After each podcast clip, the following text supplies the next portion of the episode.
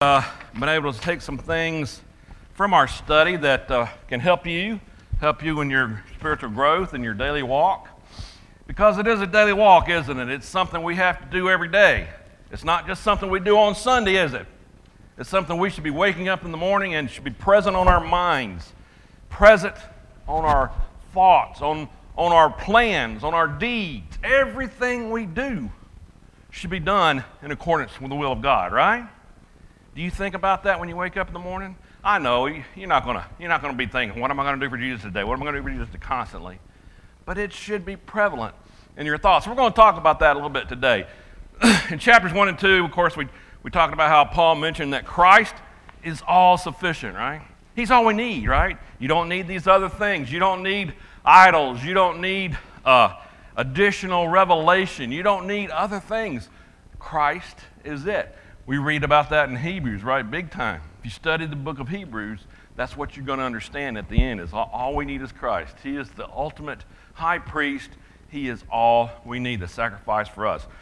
In chapter 1, Paul uh, commends the church at Colossae for their, their faith, their steadfast faith, their love that he had heard about through their brother Epaphras, who was his fellow prisoner in, in, the, in the cause in, in Christ. And so we learn that these brethren are, are doing well. They are believers. They, are, uh, they have a church established there in Colossae. Remember, we had the Tri City area, Laodicea, and Hierapolis as well. He's commending all of them this time when this was written. And he's telling them that their faith, it sounds like he's heard that their faith is good, their love for each other is good. And then he starts commending them and, and admonishing them a little bit and telling them to keep that faith, to keep doing it, to keep on. Keep on trucking, you might say, right? As part of their daily walk, something they should be doing every day. In chapter 3, he's going to give some basic and practical admonitions that are going to pertain to them living a life in Christ. And by the way, we're going to be able to read that and see how that pertains to us as well. It's pretty, pretty simple stuff, pretty general stuff, but stuff that we need to keep in mind. And when carried out, we can have the basic principles for living in Christ. We need that, right? We need to know what the basic principles for living in Christ. Remember, Paul talked about that. There are many who obey the gospel, there are many who believe, but they don't take Jesus on as their Lord. They don't continue to live. They don't live. There's a lot of folks that'll say, Oh, I, I, I need to become a Christian. I, I want to be saved. But then when it gets down to the nitty gritty, they don't really want to live that way, right? They don't want to make Jesus their Lord. They don't need they don't want to obey really. They want to live like they want to live, right? And that's part of it. We're going to talk about that a little bit today.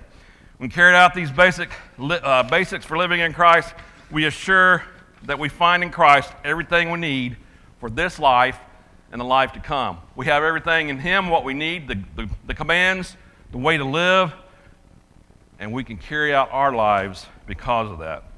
The first admonition is going to be found there in chapter 3. Let's turn over to Colossians chapter 3, and let's read the first few verses there. Beginning in chapter 3, verse 1, Paul says, If then you were raised with Christ, seek those things which are above, where Christ is, sitting at the right hand of God. Set your mind on things above, not on the things on the earth, for you died, and your life is hidden with Christ in God. When Christ, who is our life, appears, then you also will appear with him in glory. All right. He says something interesting. Set your mind on things above. Why? Because that's where Christ is. Christ ascended into heaven. He's now sitting at the right hand of God. He's reigning in his kingdom. We've talked about that a lot, haven't we? We are part of the kingdom of heaven. Jesus continually said that in his ministry. The kingdom of heaven is at hand. We know the church was established on the day of Pentecost, right? When 3,000 souls were saved, were added to that church. We're part of the kingdom of heaven. Christ is reigning in that kingdom. We are the body, He's the head. All those things are true, and we should contemplate those. Turn over to Romans chapter 12, and let's read a few things about why that needs to be done. Romans chapter 12, and read a few verses. Beginning in uh, verse 1, he says, and this is Paul writing to the church of Rome I beseech you, therefore, brethren, by the mercies of God that you present your bodies a living sacrifice, holy, acceptable to God, which is your reasonable service. And do not be conformed to this world, but be transformed by the renewing of your mind, that you may prove what is that good and acceptable and perfect will of God. What a powerful two verses right there. He's saying, do not conform to this world. We've talked about that a lot, haven't we? Not being of the world. Jesus said, You have taken them, you've taken them out of the world. You talking about the apostles that he had been given by God when he's praying in the garden. Remember that? He says, They are of the world, they're in the world, but they're not of the world. That's the same as us. We have been set apart, sanctified for a purpose, sanctified to do good works, sanctified to do the will of God. That's why we need to be setting our minds on things above, not on the things of the world. This world's passing. I know it's tough sometimes to do that, though, right? It's tough when you're going through something that's not good sickness, some kind of financial problem, stress at work, whatever it is, family issues. But we have to continually keep our mind set on things above because we have Christ. He's all sufficient and He's reigning in His kingdom. It's essential that we do this if we desire to be transformed from the world. We got to have our set, mind set on above. Turn over to Romans 8 there, back a few chapters. and let's read what Paul said there. Romans 8, uh, one of the most magnificent chapters in the whole Bible. And I would encourage you to read chapter 8 very often. I don't know if anybody remember uh, Brother Richard Rogers, who was a, a, teacher at the Sunset School of Preaching in Lubbock, Texas, many years ago. He's passed long ago. But I used to hear sermons when I was in college many years ago. And one of the things he said was he read Romans 8 first thing every morning when he would wake up. Romans 8 every morning. I haven't done that. I wish I had, but that's a great example of setting your mind on things above, right? Get in the Word. No better way to set your mind on things above. Beginning in verse 1 There is now, therefore, now no condemnation to those who are in Christ Jesus. Wow, what a statement. Who do not walk according to the flesh, but according to the Spirit. For the law of the Spirit of life in Christ Jesus has made me free from the law of sin and death. For what the law could not do, and that it was weak through the flesh, God did by sending his own Son in the likeness of sinful flesh on account of sin, but he condemned sin in the flesh, that the righteous requirement of the law might be fulfilled in us who do not walk according to the flesh, but according to the Spirit. For those who live according to the flesh set their minds on the things of the flesh. But those who live according to the Spirit, the things of the Spirit. For to be carnally minded in death is death, but to be spiritually minded is life and peace. Because the carnal mind is enmity against God, for it is not subject to the law of God, nor indeed can be. So then, those who are in the flesh cannot please God. But you are not in the flesh, but in the Spirit if indeed the Spirit of God dwells in you. Now, if anyone does not have the Spirit of Christ, he is not his. And if Christ is in you, the body is dead because of sin. But the Spirit is life because of righteousness. But if the Spirit of him who raised Jesus from the dead dwells in you, he who raised Christ from the dead will also give life to your mortal bodies through his Spirit who dwells in you. If you're in the flesh, you're dead if you're in the Spirit, you have life. Simple as that. Perhaps not that easy to carry out when we're in the flesh, right? Not easy to practice the principle, right? We are to set our minds on things above. We are to seek those things which are above. By doing so, we will be transformed into his likeness. Turn over to Philippians chapter 4. Let's read a couple verses from there.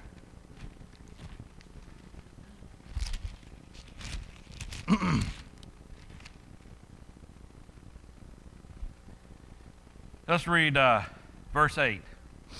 Philippians 4 8. Finally, brethren, whatever things are true, whatever things are noble, whatever things are just, whatever things are pure, whatever things are lovely, whatever things are of good report, if there is any virtue and if there is anything praiseworthy, meditate on these things. The things which you learned and received and heard and saw in me, these do, and the God of peace will be with you. Paul saying, I'm an example.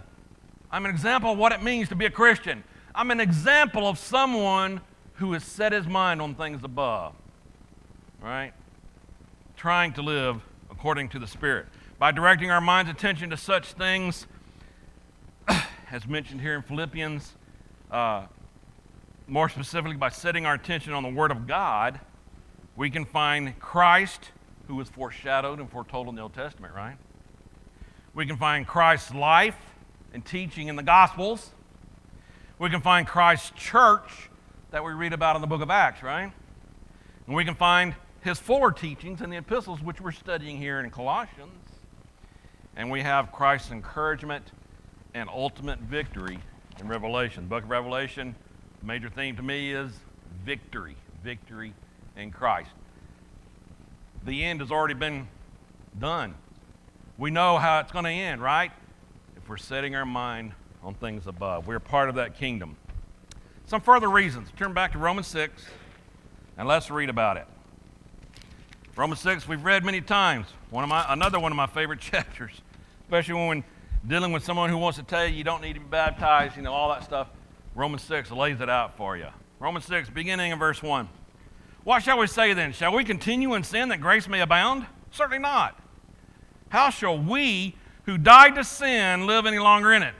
Or do you not know that as many of us were baptized into Christ Jesus, we were baptized into his death? Therefore, we were buried with him through baptism into death, that just as Christ was raised from the dead by the glory of the Father, even so we also should walk in newness of life. For we have been united together in the likeness of his death. Certainly, we also shall be in the likeness of his resurrection. Knowing this, that our old man was crucified with him, that the body of sin might be done away with that we should no longer be slaves of sin. This occurs when we're baptized into Christ, right? We die to self, raised in newness of life in Him, in Christ. Verse 3 of Colossians 3, he says, You died. It's no longer you that lives, it's Christ that lives in you. Can you honestly say that Christ is living in you? Can you look at the things that you are doing in your life, the thoughts that you have, the work that you are performing? Because you're all doing something, right? Maybe you're sleeping, I don't know, but you're doing something. Are you doing that in the Spirit? Is what you're doing for the kingdom. Read on, verse 7. For, the, for he who died, for he who has died, has been freed from sin. Simple as that. Now, if we die with Christ, we believe that we shall also live with him, knowing that Christ, having been raised from the dead, dies no more. Death no longer has dominion over him. You see, if you have died to Christ, you may die a physical death, but you're not going to die again. You're going to live. And you're already living. end of John says we can have abundant life, right? By knowing what Jesus did.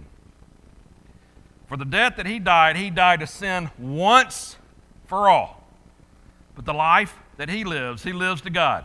Likewise, you also reckon yourselves to be dead indeed to sin, but alive to God in Christ Jesus our Lord. Therefore, do not sin, do not let sin reign in your mortal body, that you should obey it in its lust. And do not present your members as instruments of unrighteousness to sin, but present yourselves to God as being alive from the dead, and your members as instruments of righteousness to God. For sin shall not have dominion over you, for you are not under law, but under grace. You see, we have this sin problem, right? Adam and Eve sinned in the garden, and now we all have this sin problem. Through one man's sin entered the world, through another is taken out. Christ is all sufficient. We have to set our minds on the things that are above. And if we're raised with Christ, if we're living in Christ, we no longer have sin. It's forgiven. And as we constantly walk, setting our minds on things above, we are, we are walking in the light. We're constantly washed with the blood. And we no, have, no longer have to worry about our life. We no longer have to worry about where we're going. We are in the kingdom. We are in the church, part of the kingdom, and we are living according to the will of God. What a wonderful thing, right? I hope that you understand that. Most of you in here have been a Christian a long time, I would think. Most of you, at least.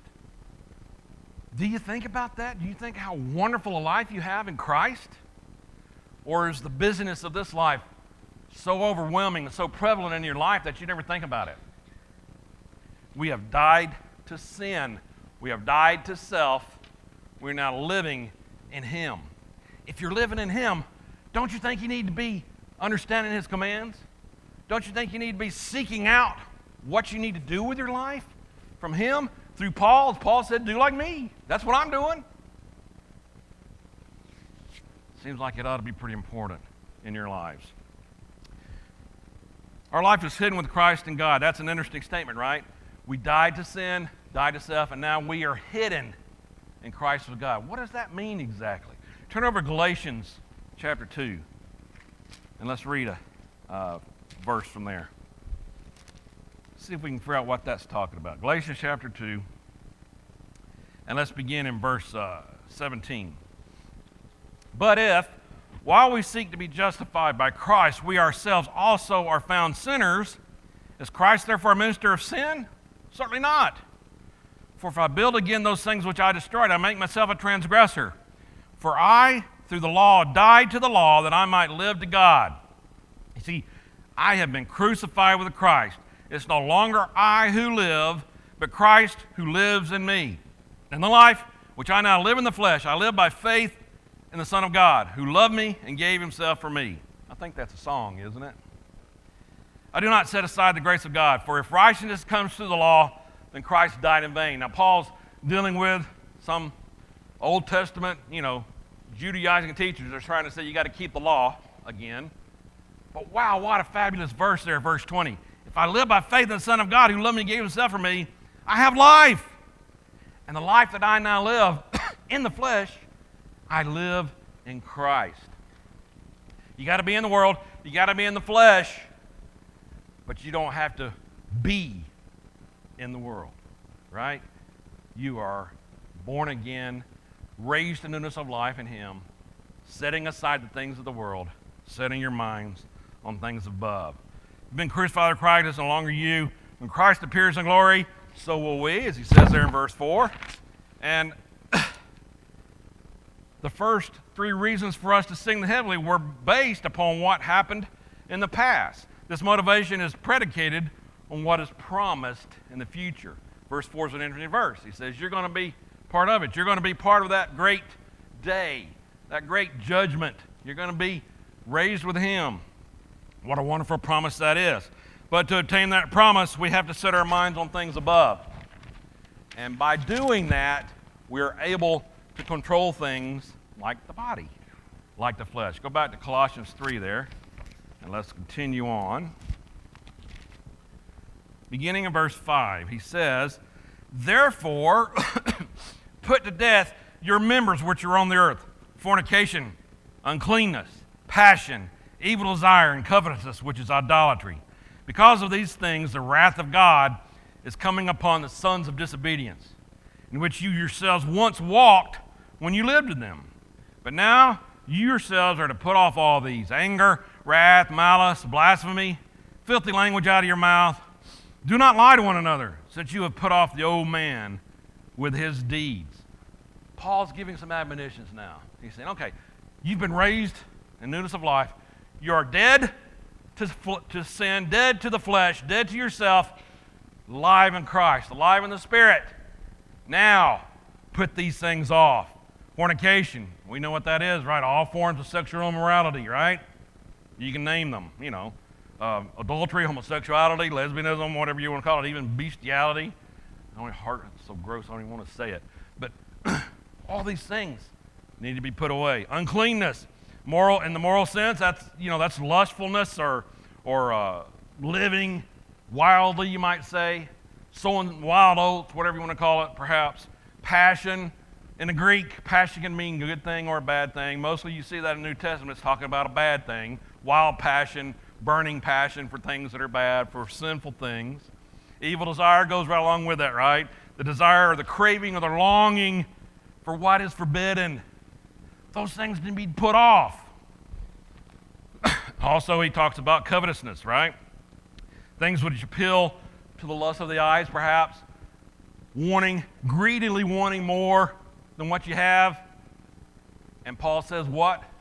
When you're coveting something, when you're greedily pushing to get something more, that's idolatry. That becomes idolatry, right? You're putting something in the place of God. You have an idol. You're, you're seeking out, you're worshiping. Do people do that today in our world? Oh, yeah. Oh, yeah. Look, there's nothing wrong with wanting to get ahead, right? And doing better than yourself, having a better life for you and your family, right? But when it becomes the thing that consumes you, that you work 16 hours a day, ignoring your family, ignoring the things you need to do spiritually, then it becomes an idol.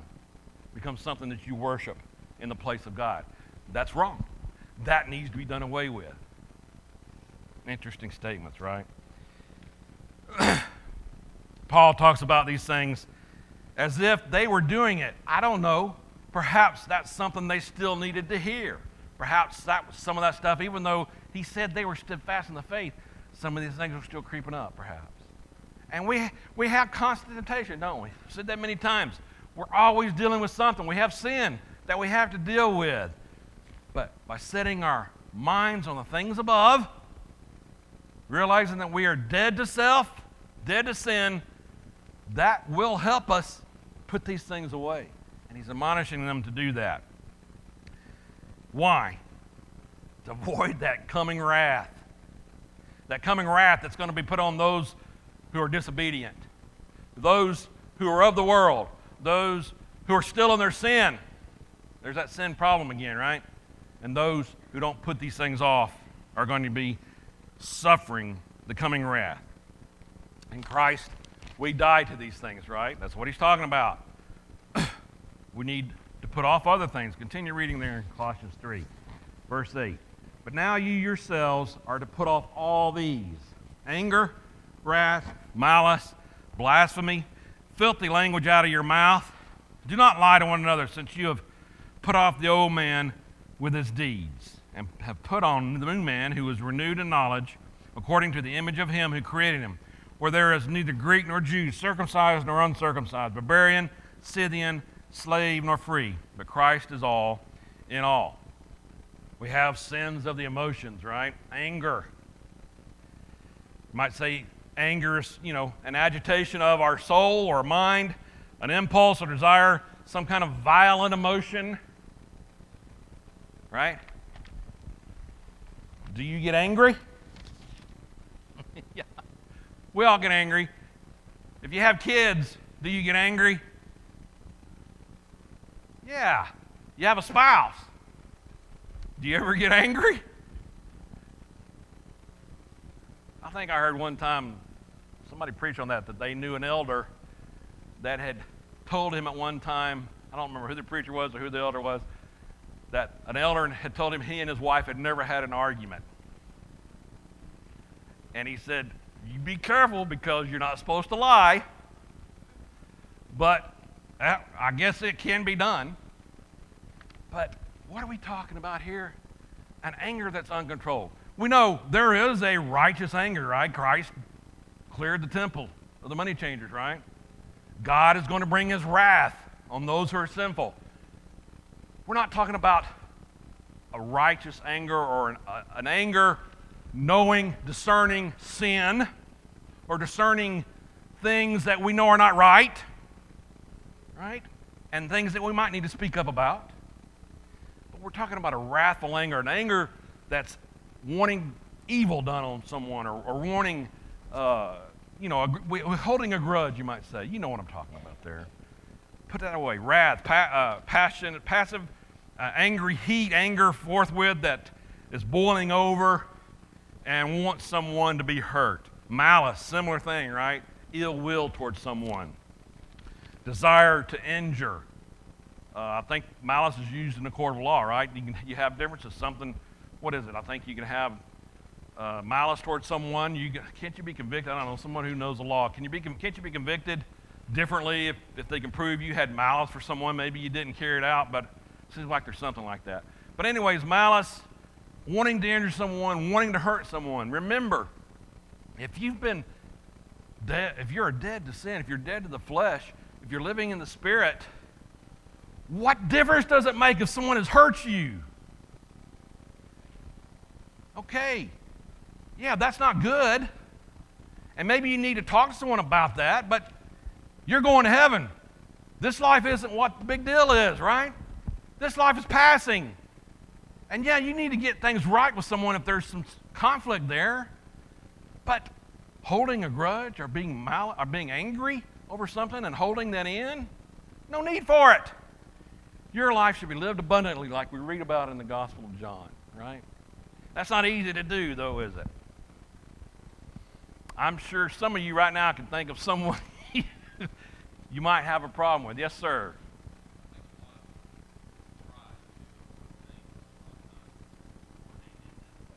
Yeah.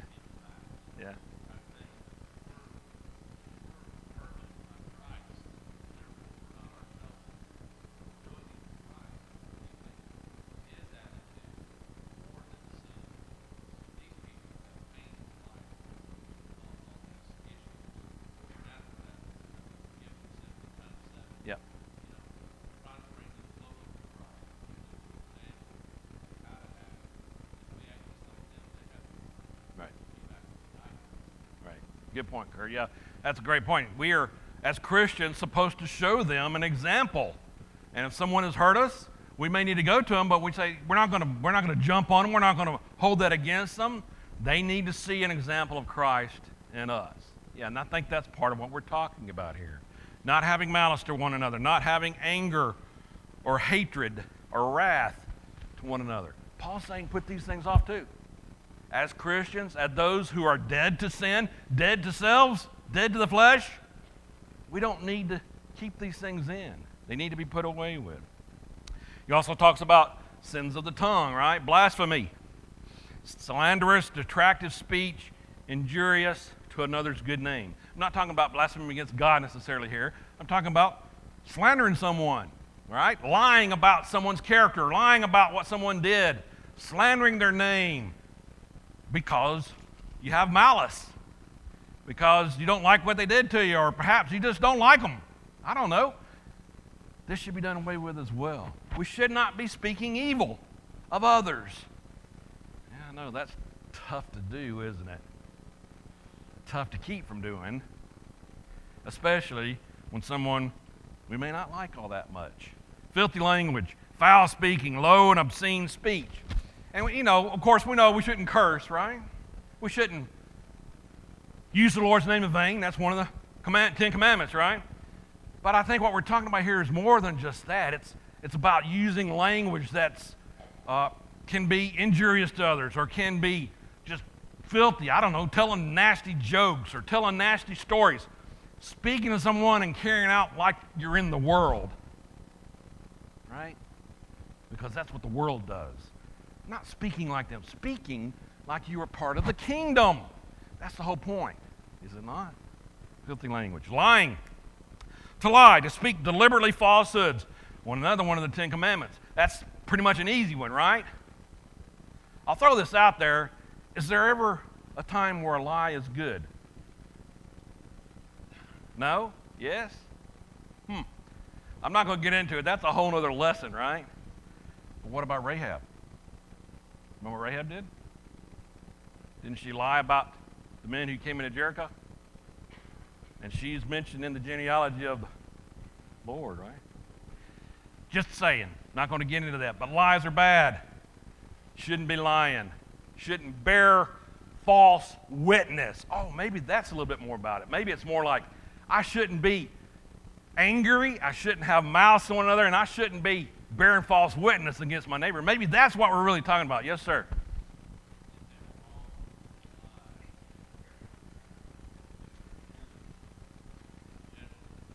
Yep.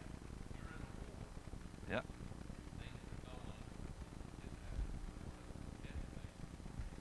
Yeah. Yeah.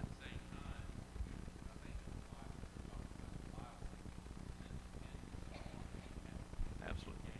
That's right. Kurt's saying even in a war, you're going to have deception.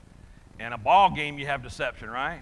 There's lies all the time, but yeah, that's what we're talking about here. Something that's injurious, something that we're lying about to help us and not them or be bad against someone else. Yeah, that's what we're talking about here. Putting that away, not having that, right? The reason for putting off all these things is we must continue to be, remember what we said? Perfect. Remember, Paul said that was his intent. He wants to present every man perfect, complete in Christ. You see, we have the principle, right? We have the, the ideas, the commands, but we got to put those into practice. And that's not so easy, right? That gets to be tough sometimes, especially when we have something we really struggle with. When we were baptized into Christ, we put off that old man. We read about that in Colossians 2, right? We put off the old man with his deeds. In practice, it doesn't occur overnight, right? When you were baptized, did you ever sin again? You did? Did you ever do the same sins that you did before you were baptized? Yeah, probably so, right? Yeah. It's not easy. It's something we grow to. How do we do it? Setting our minds on the things above. Being in the Word. Remember? Being in the Word, being in prayer, being of service. Being here in the church with each other. On Sundays, but not just on Sundays, being together. Having that fellowship, encouragement, edification that we need to continue to walk in the light. We need the admonitions. Paul's admonishing them. He's already said, You guys are doing good. You're steadfast in the faith. But I admonish you again. Put these things off. You are dead to, to sin. You've been raised to newness of life. And finally, we notice an admonition by Paul, which we'll, we'll expand on this a little bit in our next lesson, but he talks about something else in 10 and 11 there, and I'll read it again. And he says, uh, in verse 10, and have put on the new man who is renewed in knowledge according to the image of him who created him, where there is neither Greek nor Jew, circumcised nor uncircumcised, barbarian, Scythian, slave nor free, but Christ is all in all. We've put on the new man. In baptism into Christ, we put on Christ. We had the sin problem that we have to deal with, all right? We've all sinned, fallen short of the glory of God and we have to do something about it. But without God, without Christ, we would have no hope of doing anything about it, right? We are commanded to be baptized into Him, put Him on, raised in newness of life. Therefore, we put on the new man, the new man who is renewed according to the image of Him who created him. Can't talk about that enough. We have to be transformed. We have to grow, spiritually speaking. If you're not being transformed, if you're not seeing a difference in your life, then maybe you need to think about that. Maybe you need to question where you are, what you're doing, whether you're setting your mind on the things above. To be renewed according to the image of Christ, to become like Christ, and in so doing, destroy the barriers that have long divided man. Right? We are no longer part of the world, even though we're in the world. We are His. He purchased us with a price, His blood. And by the way, notice there in verse 1, he says, We were raised. Uh, we, we, um, let me go back and read it. Verse 1 If then you were raised with Christ, in other words, he's saying you were raised with Christ. Seek these things which are above, which where Christ is sitting at the right hand of God. You see, that might be what we call the whole duty of man to seek that which is above, to be renewed according to the image of Christ. To do that, we have to heed this admonition of Paul to seek the heavenly, seek, slay the earthly, right? Put off the sin, and then strengthen the Christly, or those who are in Christ and we'll examine that more next week.